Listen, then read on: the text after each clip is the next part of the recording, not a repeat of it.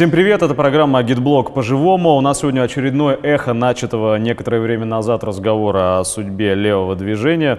Мы общаемся с одним из участников известного спора в московском кафе «Алиби», где выступали сторонники и противники выбранной Коммунистической партии Российской Федерации линии на этих выборах. И там завязался очень интересный спор, который сейчас получит продолжение в интервью, что вы увидите. Я приветствую своего товарища Александра Евдокимова, который приехал к нам из Рязани. Саша, здравствуй. Добрый вечер. Тем, кто видел трансляцию, наверное, этот момент запомнился, твое выступление на сцене, такой вопль, такой крик возмущения из глубинки, забытый нашими теоретиками, представителями нашего столичного левацкого бомонда. Вот эти твои слова, опомнитесь и поймите, что если вы будете долго болтать языками, то через какое-то время не о чем будет и спорить. Они, конечно, многим из присутствовавших врезались в память. Тем, кто этого не видел, я думаю, мы сейчас предоставим возможность коротко фрагмент этот посмотреть. Мы здесь хорошо рассуждаем о марксизме. Мы хорошо говорим с диалектического метода и прочее, прочее. А тем временем страна гибнет там. И там нет ни левых представителей, ни патриотов, их нет. Там люди остались брошенными. Зачастую у нас в областях реальная власть вообще принадлежит криминальным структурам и криминальным элементам. Очень хорошо чесать языком, сидеть, обсуждать, как правильно, как неправильно, как проходят у нас выборы. Но люди-то брошены. И страна у нас гибнет. Дело в том, что да, можно было бы подождать там 5-10 лет, пока классовое сознание наконец поднимется, а может не поднимется. И если мы сейчас не поймем этого, если мы сейчас этого не поймем, то через лет пять нам будет негде дискутировать. Возможно, ваша Москва еще останется такой же хлебосольной, такой же насыщенной политической жизнью, но нас не будет. Но я бы не хотел, чтобы мы отталкивались от того, что ты сказал. Мне было очень интересно все-таки узнать, чем дышит Рязань, чем молодые люди твоего возраста, младшие или чуть старше, из твоих мест, а ты, я так понял, даже не из самого города родом, а из э, более глубокой глубинки, если так можно выразиться. Чем они дышат, что они думают, что вообще происходит, о чем ты кричал, о чем кричал этот вопрос? Говоря о Рязани, лично я бы не стал отделять этот город от других наших провинциальных городов, да и не только город, а всю область. Чем занимается там молодежь, э, разумеется, как и вся остальная молодежь в провинции, в большинстве своем она занимается самовыживанием. То есть людям очень тяжело найти работу, и когда они ее находят, они сталкиваются с низкими зарплатами, с проблемами найти жилье, и когда в большинстве своем они снимают квартиру. Зачастую квартира стоит почти столько, сколько и зарплата. На жизнь остается совсем мало. И, к примеру, зарплата молодого рязанского учителя составляет 19,5 или 20 тысяч рублей. Но, тем не менее, мой товарищ, вот для примера, отдает за квартиру в Рязани, за съемную, 14 тысяч из этих 20. То есть это я... Учитель. Да, учитель, учитель школы. В данном случае мы взяли город, но если брать область, там зарплаты еще ниже. И я по роду деятельности, не только по политической линии, но по и другим аспектам каким-то, часто выезжал в другие области и могу сказать, что там ситуация аналогичная. Исключением является только Москва. Москва – это другое государство. Да, ты так и сказал тогда со сцены. Когда приезжаешь сюда, что ты чувствуешь? А, я уже давно приучил себя к тому, что когда вижу какой-либо факт, в первую очередь я пытаюсь абстрагироваться от того, чтобы дать ему свою личностную оценку в силу своих каких-то убеждений, политических или нравственных. Первую очередь я пытаюсь понять, почему произошло именно так, а не иначе. Дело в том, что если мы обратимся к теории, то у любой капиталистической системы, мировой или внутри страны, всегда есть центр – а есть периферия. И поэтому, что наблюдается в Москве, это абсолютно логично. Все деньги, все ресурсы стекаются туда и выкачиваются, соответственно, из нас. Не из нас э, имеется в виду конкретно Рязанскую область, а из страны всей в общем. Ты прав абсолютно, и я думаю, что прав вдвойне, потому что и Москва не едина, и из Безусловно. Москвы, из определенных районов Москвы все точно так же, и есть совершенно разные районы в Москве, и они очень сильно не похожи на друг друга, друг на друга. И ты прав еще и в том, что аналогичная картина наблюдается в любой другой соседней стране, республики вчерашней Советского Союза. Можно посмотреть на Харьков, Днепропетровск, ну, может быть, Белоруссия здесь будет исключением. Посмотреть на то, что происходит в Средней Азии или в Закавказье и в дальнем зарубежье. Именно так. Есть процветающая метрополия, есть один блестящий, сияющий витринами центр и есть гетто. И есть бедняцкие кварталы для всех остальных, для тех, кто отброшен на обочину жизни. И эта реальность пришла сюда. Наверное, в таком случае москвичи не заслуживают таких хлестких определений и такого жестокого, строгого анализа, которым ты их наградил. Вот это мое выступление, оно было направлено не к москвичам, абсолютно. Меня наверняка многие не так поняли. Некоторые люди в комментариях писали, что человек начинает все конкретно сваливать на москвичей, мы тут тоже порой не так уж и хлебосольно живем. Дело не в этом.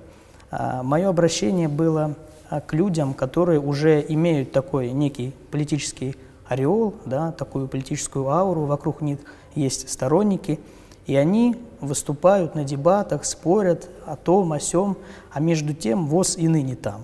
То есть если ты говоришь о, о чем-то, причем говоришь во всеуслышание, то рано или поздно с тебя потребуют действий. И с тебя потребуют создание организаций, с тебя потребуют создание плана работы в регионах. То есть я как человек из провинции, и несмотря на то, что уже достаточно давно занимаюсь общественно-политической деятельностью, тем не менее, не обладая ресурсами, за последнее время, последние семь лет, я искал не ресурсы, а я искал а, тех людей, у которых есть опыт, которые мне помогут, у которых такие же взгляды, как и у меня. Соответственно, за этим опытом и вот э, за тем, как можно выстраивать работу, я ехал в центр. Да? Есть такой стереотип, что все в Москве, что все лучшие умы, лучшие политики – актеры, режиссеры и так далее, все стекается сюда. И таких поездок было очень и очень много. И в некоторых местах принимали достаточно хладнокровно, в некоторых ты должен был быть просто на вторых ролях. Это я сейчас говорю не к тому, что я должен был бы обязательно возглавить то или иное движение. Ни в коем случае. Я просто ждал помощи. А, помощи у людей, которые гораздо старше меня, и исходя из этого, опять-таки причинно-следственная связь, я понимал, что наверняка у них уже какой-то план действий созрел, и они не просто, извините за выражение, мелят языком.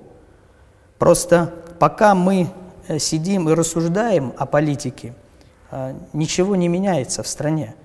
Люди как жили бедно, так живут еще беднее. Страна фактически трещит по швам. Это я сейчас говорю не голословно, если вы посмотрите, какие принимаются поправки в законодательство, какие законы, в принципе, принимаются у нас э, нашими так называемыми э, народными избранниками, то в связи с этим можно определить, что мы стоим у, вообще говоря, у края пропасти. Мы на пороге катастрофы, что может произойти с нашей страной и с нашими людьми завтра. И ты ждешь, нет, не лидера, нет, не хорошего мужика, а ждешь того, кто, имея опыт, организует все должным образом. Но, Но разве это не да. есть форма просто, инкарнация прошу того же прощения, просто все получается таким образом, политическая передача оппозиционного характера, левого или правого, я сейчас не буду вдаваться в подробности, или политическая передача проправительственная, идущая по первым каналам нашей страны, они схожи в одном, что ничего не меняется, что это просто как трибуна, на которой люди за власть или люди про, против власти выпускают свой пар. А тем не менее, все остается как говорится, на той мертвой точке, которая имеется у нас в регионах. А давай еще, прежде чем мы вернемся к этому важному пункту и попытаемся понять, как так получается, что не возникает личности, способной все организовать или помочь тебе, или таким, как ты. Давай все-таки э, поставим диагноз чуть более конкретно на примерах тоже конкретных, из твоей жизни, из жизни э, твоего поселка, откуда ты родом. Что там происходило, что там происходит?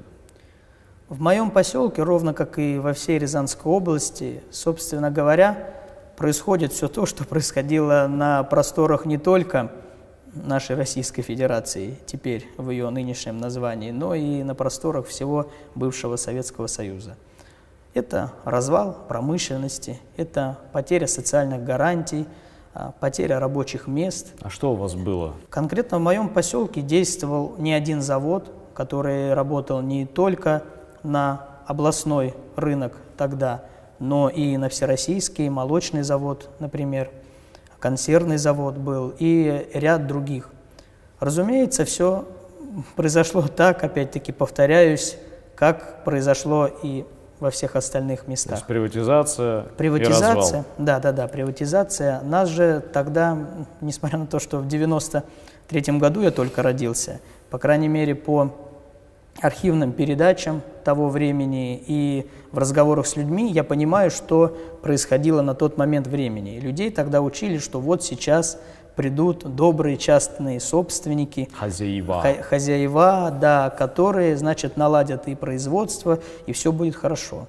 Когда они пришли, везде пришли по всей нашей стране, то выяснилось, что, в общем-то говоря, управленцы из них производством-то никакие – и вначале они получили прибыль, выжили все соки из бывшего колхоза или из бывшего завода и благополучно вывели деньги в офшоры, за границу, построили себе дома, оставив людей без работы, без средств существования и тому подобное. Казалось бы, молочка, консервы, это все востребовано сегодня. То есть это, это не в 90-е происходило, это происходило вот до последнего момента? Я никогда не делю 90-е годы и годы начиная с 2000-х, потому что это звенья одной цепи. Экономическая формация не менялась. Люди, сидящие наверху у нас во власти, тоже не менялись существенным образом. Они где-то переставлялись, как на шахматной доске с места на место, но суть оставалась прежней. Поэтому, когда сейчас многие целые движения у нас возникшие в стране которые якобы себя оппозируют, как позиционируют, прошу прощения, как оппозиционные, тем не менее, вот внедряют в сознание людей такую фейковую, выражаясь современным языком, байку, что в 90-х годах все было плохо, а с 2000-х годов все начало цвести. У вас это не зацвело? Нигде не зацвело, не только у нас. Я могу совершенно точно это говорить. Ну, исходя из элементарной логики, э, наш президент, как и все наше правительство, родилось не в 2000 году, и принесли их не инопланетяне. И до своей крупной политической карьеры в 2000-х годах и по сегодняшний день, разумеется, что большинство из них занимало какие-то уже серьезные посты в 90-е годы, поэтому что ждать каких-то серьезных перемен – или врать об этом, напоминать э, людям о том, как было плохо в 90-е годы, ничего подобного, ничего не изменилось, потому что и люди до сих пор имеют эту социальную незащищенность, нет никакого уверенности в завтрашнем дне. Человек, заканчивающий то или иное учебное заведение, не получает никаких гарантий трудоустройства. И вот он начинает метаться по кафешкам, по магазинам «Пятерочка», «Магнит», инженер, журналист, культуролог, учитель школы и так далее, и так далее. Целый ряд востребованных профессий, востребованных я имею в виду не для рынка, не для конкретных наших условий, а для нормального здорового государства. Эти, эти люди в итоге стоят возле прилавка, чтобы просто прокормить себя, чтобы выжить, потому что по их специальности работы либо нет, либо она есть, но очень низко оплачивается. А нам все время говорят, что а не надо нам такого количества вот этих вот перечисленных тобой специальностей. Нам подавай сейчас вот инженеров, предположим, а их нету, не готовят, а у нас уже спрос на них возник и так далее. Есть множество контраргументов тому, что ты говоришь. Вот, дескать, расплодили гуманитариев, надо сокращать потихонечку, а эти, ну, пусть перестраиваются. Рабочий класс должен быть мобильным, рабочая сила должна уметь переобучаться. А, и все эти контраргументы я не раз слышал в свой адрес а, на спорах и на каких-то политических дебатах. И у меня на этот счет есть железобетонные аргументы. Эти инженеры и рабочие, куда они пойдут? У нас нет ни заводов, ни фабрик, то есть их осталось абсолютно ничтожное количество, их очень и очень мало. Поэтому возникает такой конкурс – как сейчас принято у нас э, в эпохе социал-дарвинизма, так называемого в нашей стране. Кто успел, тот и съел.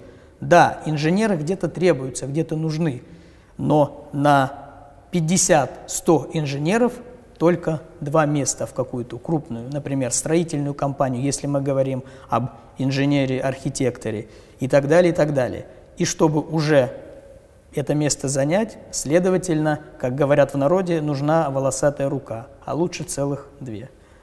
И поэтому молодому человеку гораздо проще и гораздо желательнее оказаться среди обслуги, среди тех, кто причесывает, напомаживает, э, развлекает, воспевает в стихах или в музыке. А, и так разрастается этот обслуживающий пролетариат, обслуживающий класс, а, который многие молодые люди считают э, для себя ну, почетной точкой назначения. Здесь я не думаю, что следует говорить о почетности или непочетности. В данном случае я руководствуюсь знаменитым лозунгом советских времен, что все профессии нужны, все профессии важны. Тем не менее, каждый должен находиться на своем месте – Нельзя плохо говорить о парикмахере или еще там о доставщике пиццы, о ком бы то ни было. Это все люди, которые должны, не то что должны, они имеют право на достойную жизнь, на достойное социальное обеспечение и на то, чтобы смотреть в будущее с уверенностью, с оптимизмом. Сейчас этого, этой уверенности нет ни у кого. Плюс ко всему, в добавлении к инженерам и прочим, и прочим. Сейчас есть такой порог, можно сказать, нашей системы, что когда ты выходишь из университета, у тебя требуют опыт работы, обязательно опыт работы там. Если ты э, выйдешь инженером работать стопудово, извиняюсь за жаргонизм, то, соответственно, ты должен уже уметь это все, но за это время ты обучался в университете, у тебя не было возможности работать. У нас же полностью уничтожен институт наставничества, который был в советское время. Когда молодой специалист приходил, он не только вливался в коллектив, он постепенно привыкал к практике, причем практики у него было гораздо больше еще в учебное время, нежели сейчас. Очень тяжелая ситуация еще и с тем, что реальное обучение, реальное образование – оторвана от реальной практики, от реального производства. Которого И, нет. Да. А, от производства я сейчас говорю не только заводы, фабрики и тому подобное, а вообще, в принципе, там и образовательная деятельность, и даже та же сфера услуг, что бы то ни было. У нас порвана вот эта самая цепочка. Школа, учебное заведение, учебное заведение, работа. Все они действуют по какому-то своему автономному признаку – по своему автономному а, принципу именно внутри. Каждый из них делает деньги. Вы же знаете, что у нас а, учебные заведения переводят на самоокупаемость, поэтому университет и его руководство в первую очередь думает о том, как заработать деньги. В этом виноват ни ректор, ни руководство. Его поставили в такие условия, когда из бюджета очень большая доля получается ну, недофинансирование. Недофинансирование. И за Финансирование счет... подушевое, оно зависит от того, сколько ты окучил. Да, да, да. И за счет этого бюджетных мест всегда ограничено, а платных, как правило, не ограничено. И кто бы вам ни говорил, что на, на платное поступить как бы тоже тяжело, что есть конкурс. В большинстве случаев это рассказ для наивных людей, и не более того. Саш, скажи, пожалуйста, 93-й год рождения, через два года после того, как страны, по которой мы вздыхаем, не стало. уже не стало. Тебя, в сущности, не связывает с ней ничего, кроме, может быть, каких-то семейных традиций и воспоминаний. Но все, всего лишь воспоминаний, не, не собственных воспоминаний и ощущений. Ты в своих убеждениях одинок, ты видишь вокруг себя кого-нибудь еще такого же возраста, кто тебя понимает. Данные социалистические идеи, они не просто витают в воздухе, они живут в каждом из нас, внутри каждого человека. В пример э, я могу привести себя не как э, какого-то гуру и пропагандиста, а в качестве примера, как я к этому пришел. В моей семье э, изначально воспитывается любовь к родине. То есть э, все у меня до последнего колена патриоты своей страны. И им всем не безразлична судьба нашего государства, не безразлично, что было до них, что есть сейчас, что будет после. И в такой же атмосфере рос и я. Но по мере того, как я учился в школе, получал образование, мне очень было интересно читать именно гуманитарную литературу, историю и конкретно а, уроки литературы и прочее, прочее. Вот именно с гуманитарной направленностью что-то такое.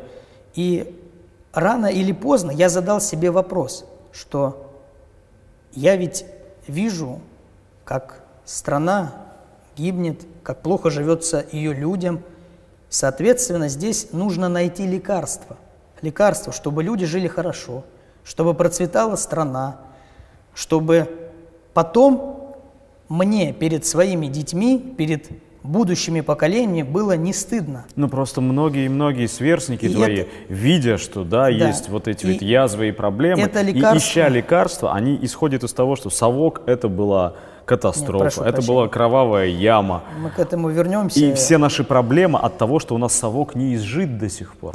Нет, э, я сейчас говорю, что это лекарство который я нашел, учась еще в девятом классе. Этим лекарством и был социализм. Как ты его нашел в девятом классе? Ну, я стал интересоваться, э, читать литературу социалистической направленности и, в принципе, интересоваться историей нашей страны. Опять-таки, э, сделаю акцент на том, что когда мы видим свершившийся факт, в первую очередь нужно абстрагироваться от каких-то своих личностных убеждений – и понять, почему случилось так, а не наоборот.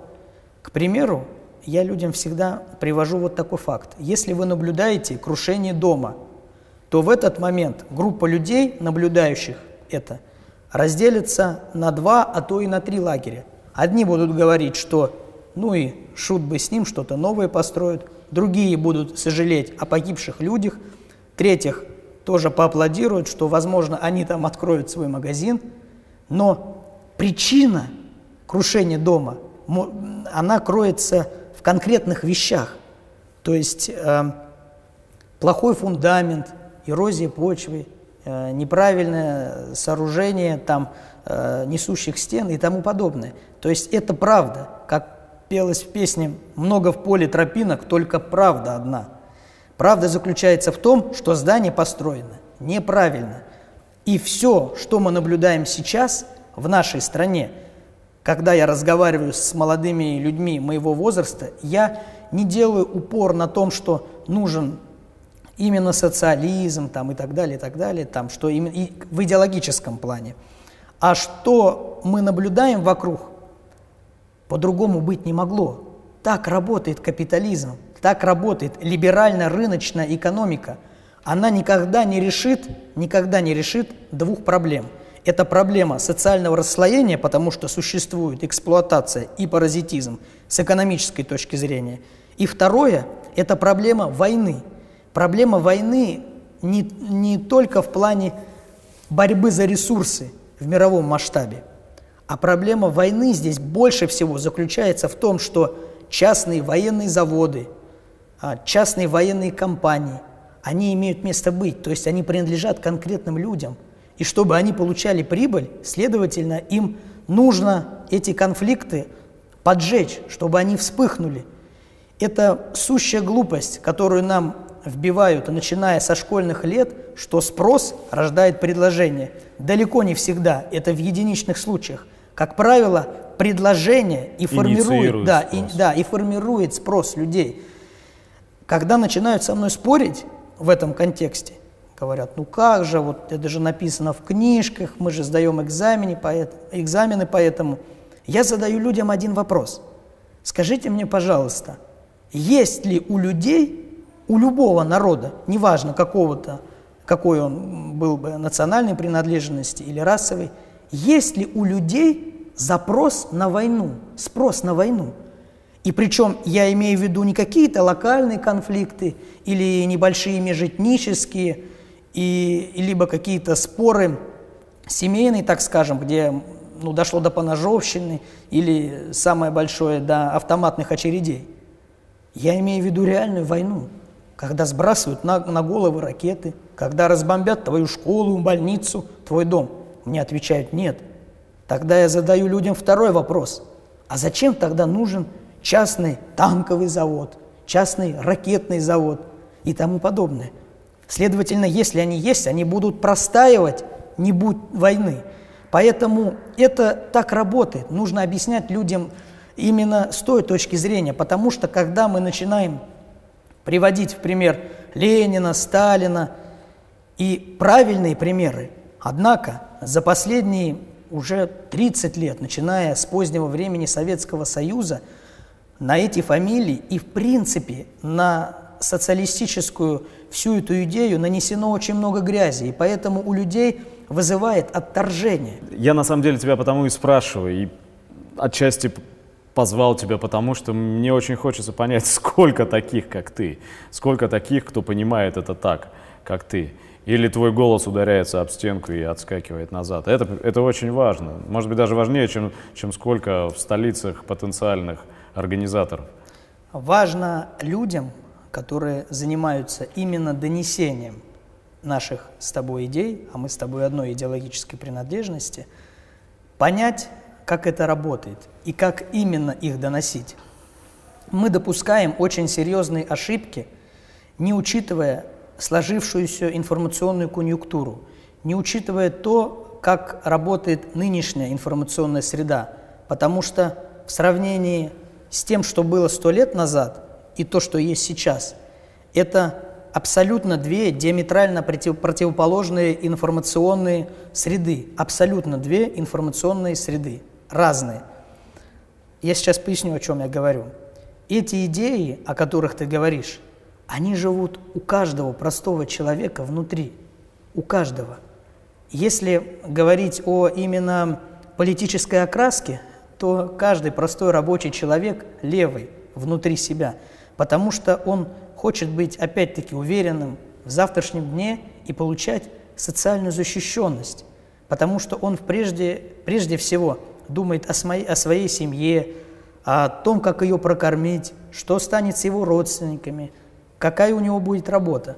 Так вот, как нужно вести агитацию по этому всему? Нужно объяснять, что условия, в которых мы находимся на сегодняшний момент, это живая закономерность. По-другому быть не могло. Эта система, опять-таки повторяюсь, так работает. Когда я писал магистрскую диссертацию, учась на политологии в магистратуре, тема у меня была «Социализм в России. Нереализованная возможность». Я пришел к, так, э, к следующему выводу, что самое гениальное, что придумал Маркс, это не классовая борьба, не разделение на классы – а именно это преемственность экономических формаций. Вот рабовладельческий строй, феодализм, социализм, коммунизм.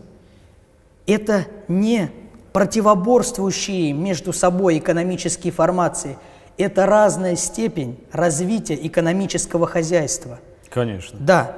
Самое главное, люди должны понять именно это. А можно по-разному относиться к Марксу, кто-то его ругает, кто-то его любит, кто-то его ненавидит. Но нельзя воспринимать его учение на веру. Дело в том, что вот эта преемственность экономической формации – это как дважды два.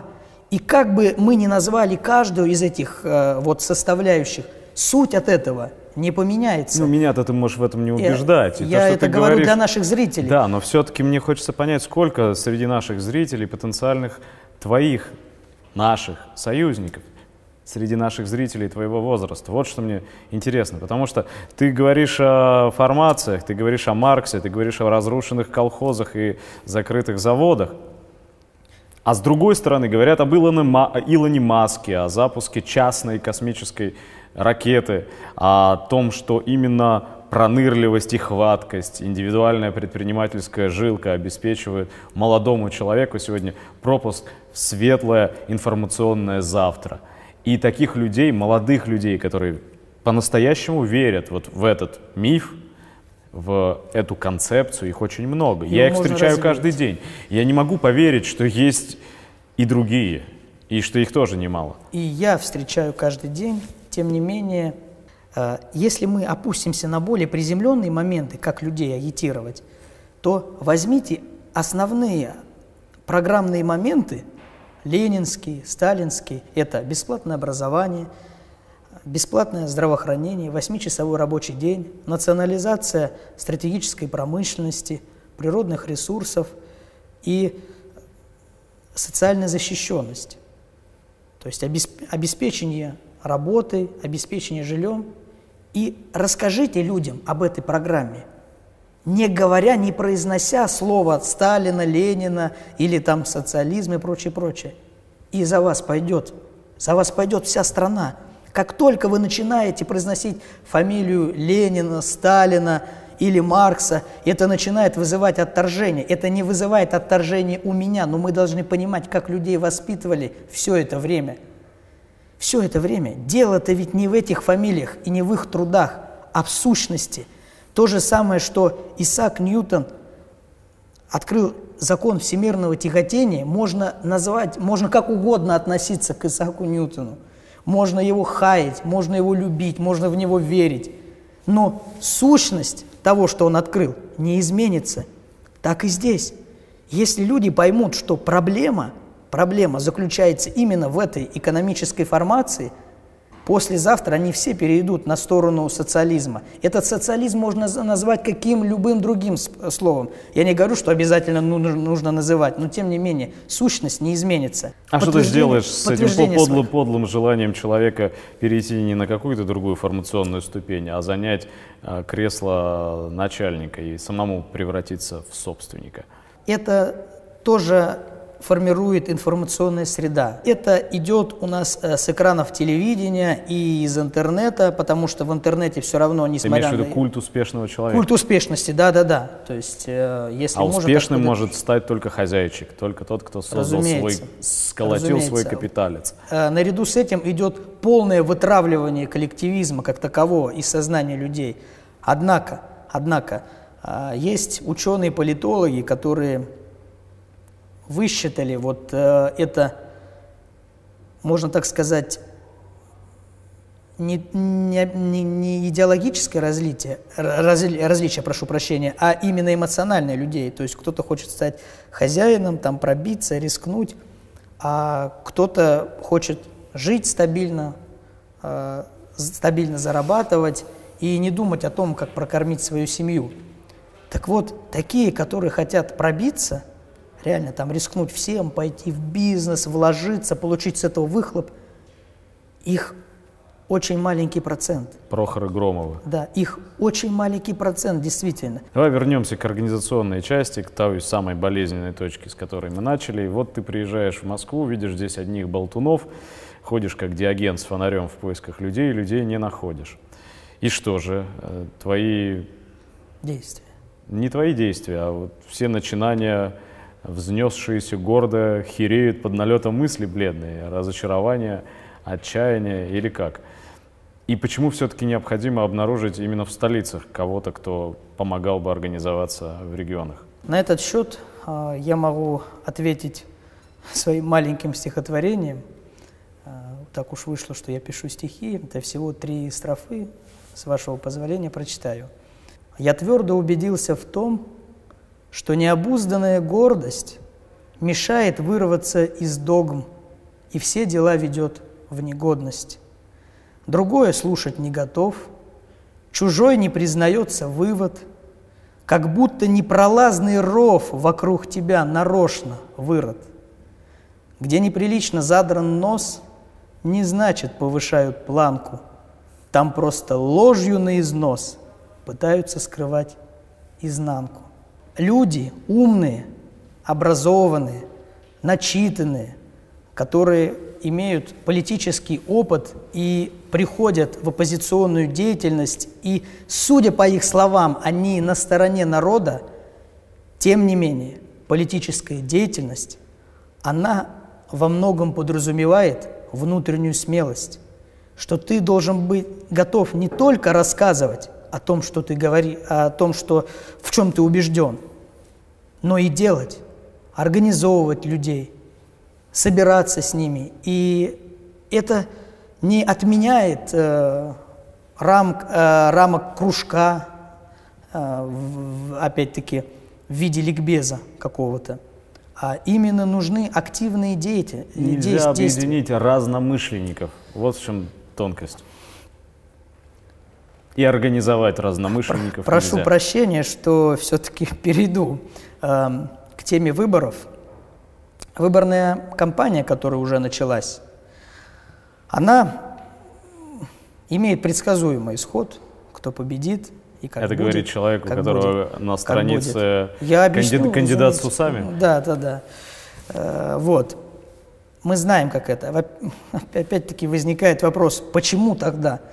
Я человек, который это понимает, и кандидат, как вы говорите, с усами, намекая на Павла Николаевича Грудинина, почему, собственно, он у меня а, везде на первом месте стоит. Так вот, эта выборная программа, я начну с плюсов, она принесла очень много плюсов, потому что а, во многом она открыла, кто есть кто. Потому что люди, движения, общественные движения, которых множество у нас, и мне по роду деятельности приходится знакомиться с каждым из них, знать их лидеров, встречаться с ними. И я занимался последние 4-3 года этим прям конкретно, и многих знаю вживую.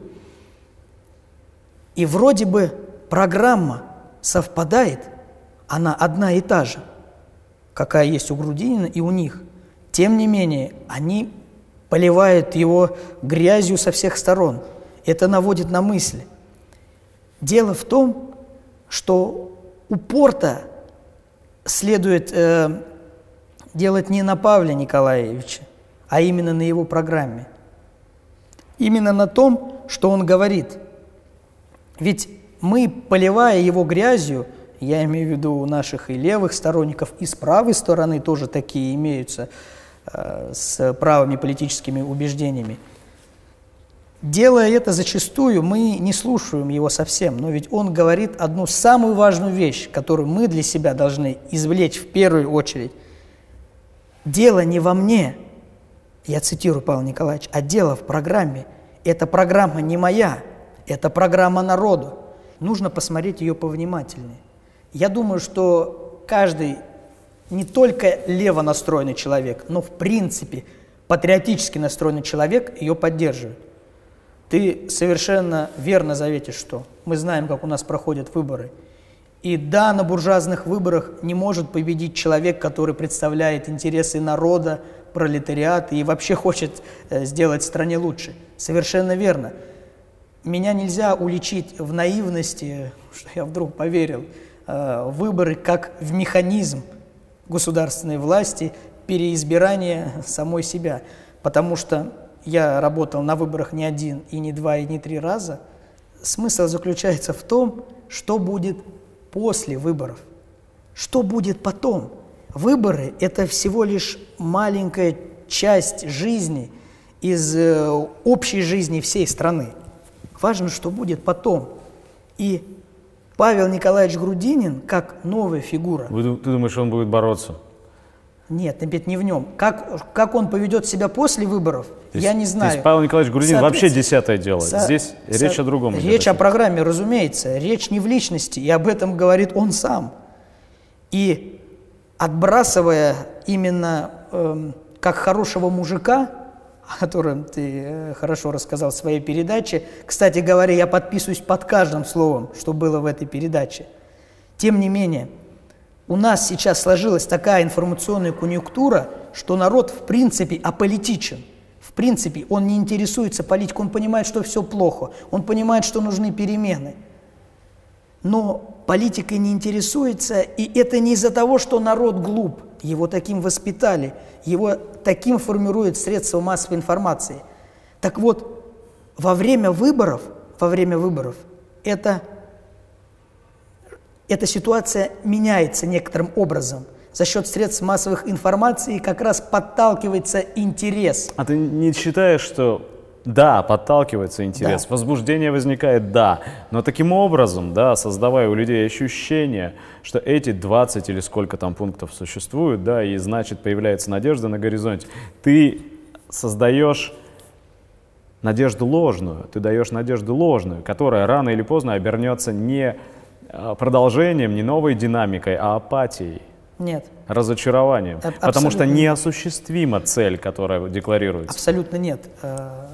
Начну с самого себя, что я, ведя агитацию за конкретного кандидата, который, люди, которые приходят ко мне, а, хотят помогать в этом, я им говорю, ребят, самое главное – это программа.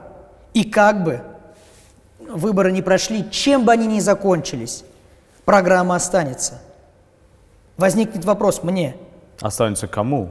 Что, что делать дальше? Что делать дальше? Я Э, хочу сделать акцент на том, что не хочу, чтобы наша передача, как все остальные по Первому каналу и в оппозиционной среде, не прошла просто общим информационным фоном, и люди ничего не вынесли.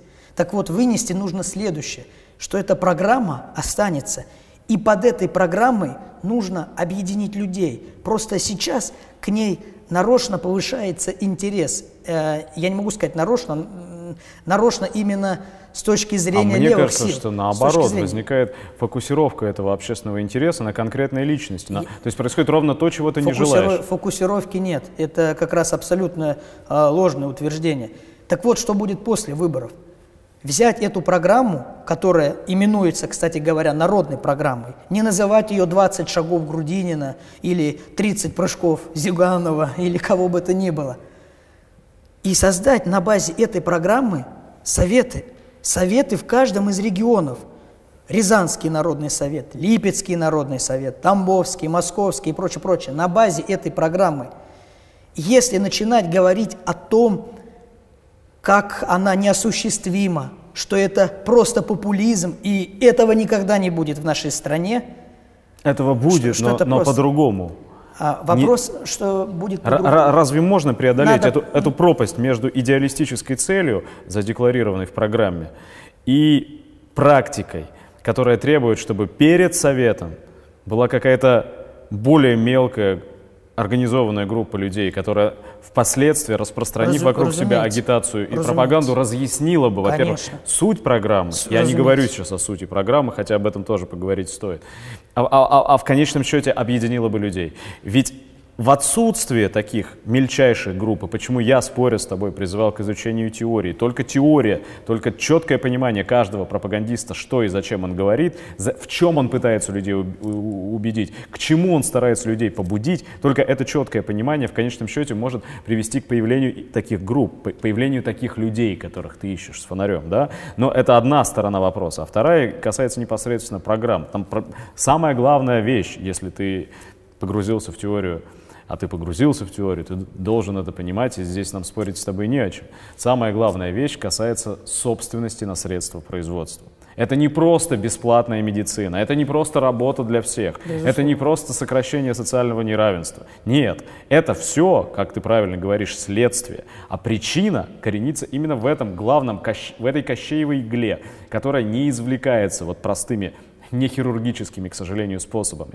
И этот вопрос о обобществлении средств производства, за которым неизбежно следует создание органа государственного планирования, и только такая связка способна страну вытащить из той рытвины, из той канавы, в которой она оказалась. Да? Этот вопрос в программе не прописан. Там говорится, что возмездное изъятие Какое возмездие? У кого возмездие? Каким способом? Кто отдаст?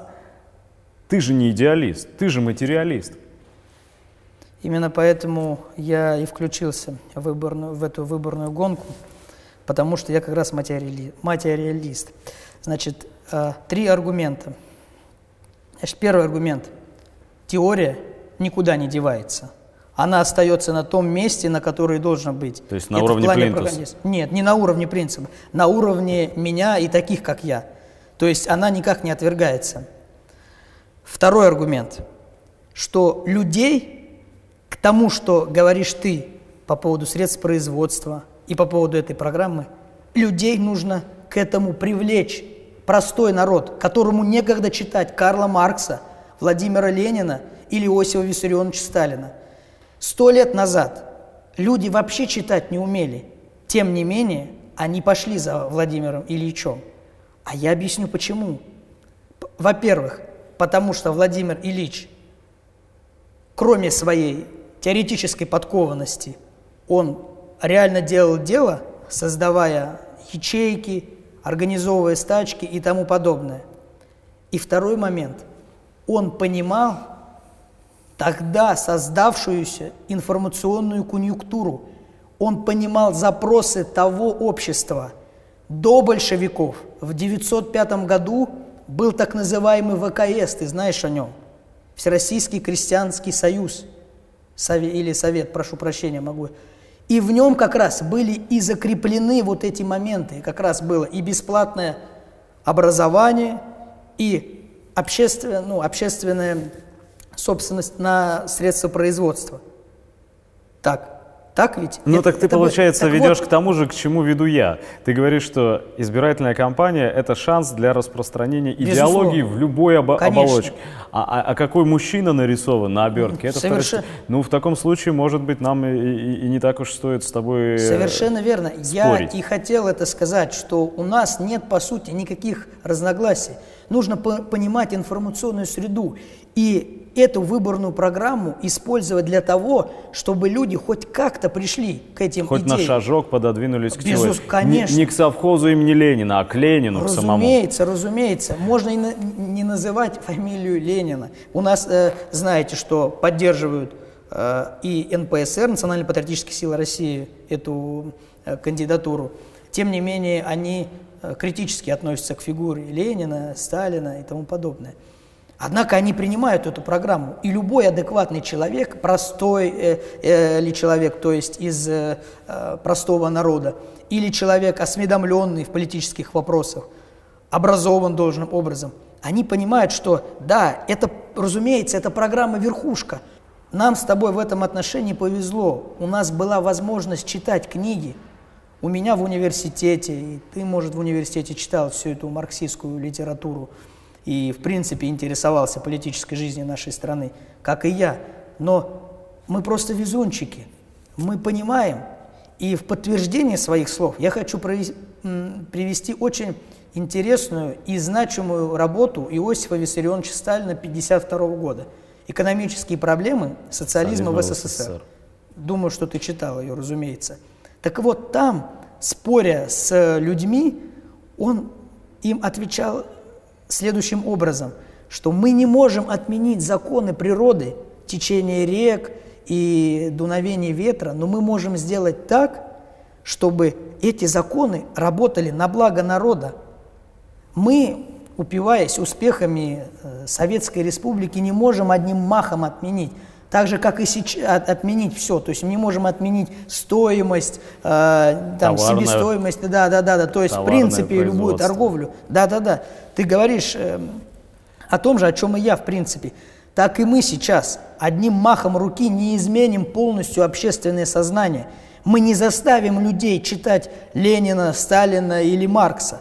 Но эта программа «20 шагов», она привлекает людей – обычного человека, который Важно, посмотрит. чтобы она их привлекала к тому, о чем сейчас, в данный конкрет, конкретный момент времени, говорит Александр Евдокимов, находящийся здесь. Спасибо тебе большое. Я хочу напоследок все-таки э, мне было интересно увидеть не просто рязанского марксиста, неважно, антигрудининца, загрудининца, вообще забудем о том, что должно произойти в марте, не поэтому мы тебя позвали, а было интересно увидеть еще буквального, вот самого, что ни на есть, непосредственного земляка Сергей Есенин, да еще и человек, который пишет стихи, да еще и хорошие стихи. Если есть у тебя за пазухой еще что-нибудь, ты нам прочитай, прежде чем мы тебя отпустим домой. Есть, конечно. Я прочитаю стихотворение, которое, наверное, подытожит всю нашу передачу.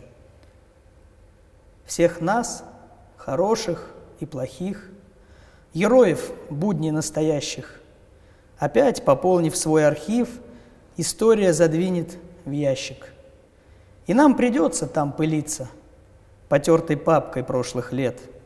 Сольются безвозвратно лица в единый вековой портрет.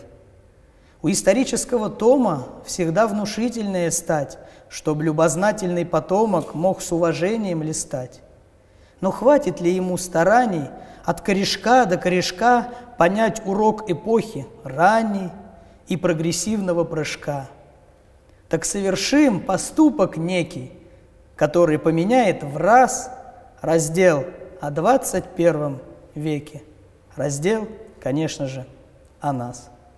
Спасибо тебе. Счастливо. Спасибо вам.